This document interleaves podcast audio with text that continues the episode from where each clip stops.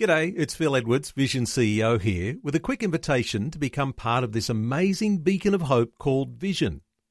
Together we can put our love into action to help people of all kinds build or rebuild their lives on the truth of God. Please consider the part you can play during our upcoming Visionathon appeal, remembering that it's your support that makes Vision possible, including this podcast. Audio on demand from Vision Christian Media.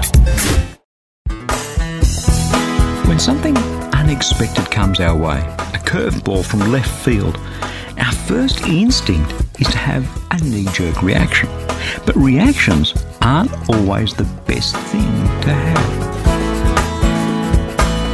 Hi, I'm Berni Dymet, and welcome to the program as we continue with the next message in this series called Bringing Out Your Very Best. And do stick with me because very soon I'll be telling you about our special edition book. It's called Eliminating Stubborn Sin Once and for All, and I'd love to send you a free copy to help you do just that eliminate the stubborn sin that may be plaguing your life. But this is the very last week it'll be available, so don't miss out. Last week on A Different Perspective, and again this week, we're looking at the things they forgot to teach us when we were growing up the sort of basic fundamental life skills where we often have gaps in our knowledge and our experience. Last week we looked at a few subjects like dealing with our blind spots, learning to communicate and collaborate, learning to listen, investing in relationships. These are such important skills in getting on with people. For me, I had to learn these things the hard way. For 17 years, I worked as a consultant in the information technology industry over 200 organisations. And when I started out in this consulting game, I struggled through these things. And the last place that I expected to find any answers was in the whole uh, Christianity, religion, Bible space. And it was a surprise to me when, when I met this Jesus that the Bible, even though for me this was a, a historical document that frankly rated very low in my trust, actually works through real life things like this. What about our reactions? What about the pedestrian who is in the wrong or, or, the person who's driving who is in the wrong? And when someone blows their horn at them, they are the ones, the ones who are in the wrong, who end up hurling abuse at people. Sometimes we have, we, do, we all do, sometimes we have knee jerk reactions. Not just in a car honking our horn, but in life generally. When something different, something unexpected, something comes at us out of left field, and we find it disturbing or threatening or hurtful, or just we don't understand it, we can react badly to those sorts of things. In the workplace, I've often seen people send an angry email. I have a very important rule when it comes to email. I never send an email when I'm angry. In fact, if I'm angry about something, I will not send an email about it until the next day. I have to sleep on it overnight before I'll send an email. Because so often people will send an angry email in a, in a knee jerk reaction, and afterwards they regret it. Because afterwards you realize that an email is not like a conversation. You speak and it's gone. An email is on the record. An email can be printed, copied, sent to other people. So many people send angry emails and live to regret it. I've seen in the workplace at meetings you have different people from different departments with different needs and ambitions and, and hidden agendas. I've been to some very brutal business meetings where people are angry and they're, they're knee jerk reacting to things. Or, you know, those family functions at Christmas when the extended family gets together and, and people see some issue differently and the whole thing ends up in a row. The knee jerk reaction thing is an everyday occurrence. Just have a look around over the next 24 hours, at home or at work. Where are people reacting, both us and other people? And how small sometimes are the things that we have a knee jerk reaction to? There's been a puzzling verse in the Bible that I've agonized over for a long time. It's in Paul's letter to the Ephesians. If you're interested, it's in chapter 4, verse 26. Paul says, Be angry, but do not sin. Don't let the sun go down on your anger. Be angry, but do not sin. I think Okay. Well, at least he acknowledges the reality that we will get angry. It is a reality. When something surprises us or hurts us or offends us, inside each one of us, the blood boils. God acknowledges that reality. When people feel threatened, they react. When we feel threatened, we react. Well, let's look at the two sides of that coin. Let's look at us reacting and then other people reacting. Us. What are the things that push your button? What, what are the things that set you off? I know what sets me off.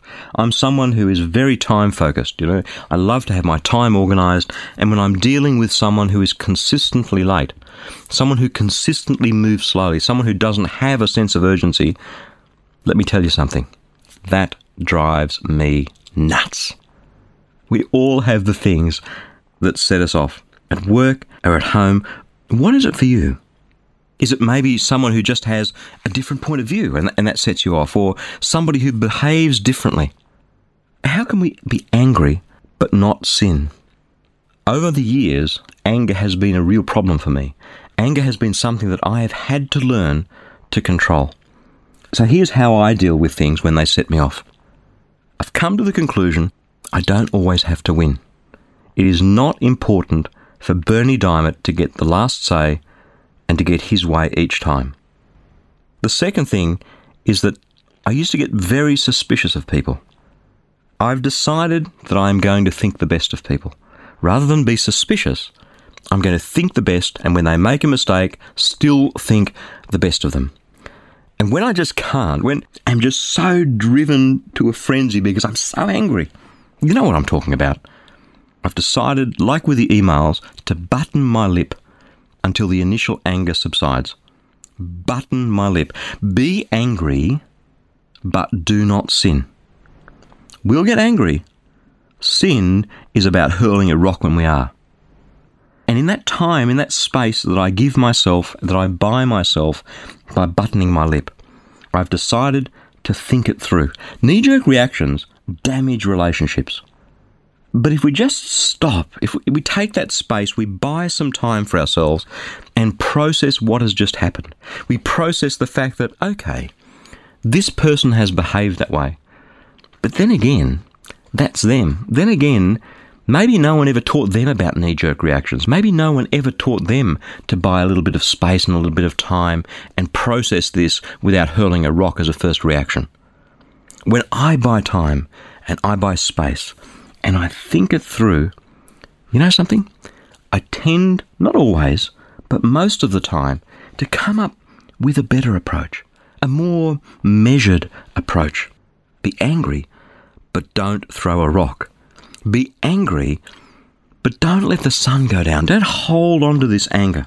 And what about when someone else reacts? Most people haven't been taught this stuff, so we need to cut them some slack.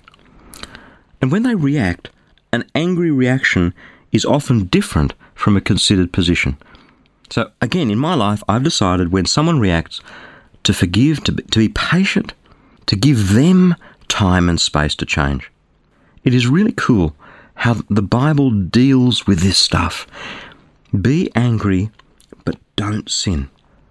In the next 24 hours, I guarantee you and I will have opportunities to put this stuff into practice. I guarantee that something will come along that makes us want to honk our horn in the car or hurl abuse at someone or send an angry email.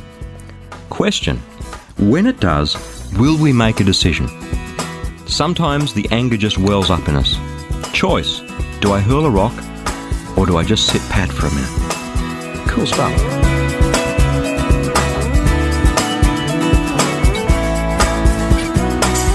It's an incredibly complex world that we live in these days. A world where good and godly boundaries are being eroded.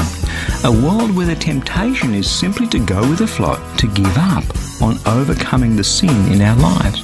But that, that has terrible consequences. And that's why I'd love to send you a free copy of our special edition book, Eliminating Stubborn Sin Once and for All. Because come on, God's word is alive and active. Amen. So may He do a mighty work in you through this book.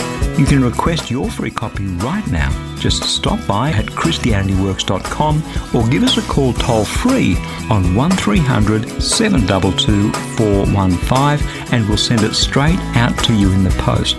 But this is the very last week that this particular booklet will be available, so don't miss out. Again, that's ChristianityWorks.com or 1300 722 415. Hey, thank you so much for joining me. I'm Berni Dymet, and I'll catch you again, same time tomorrow, with a different perspective. Thanks for taking time to listen to this audio on demand from Vision Christian Media. To find out more about us, go to vision.org.au.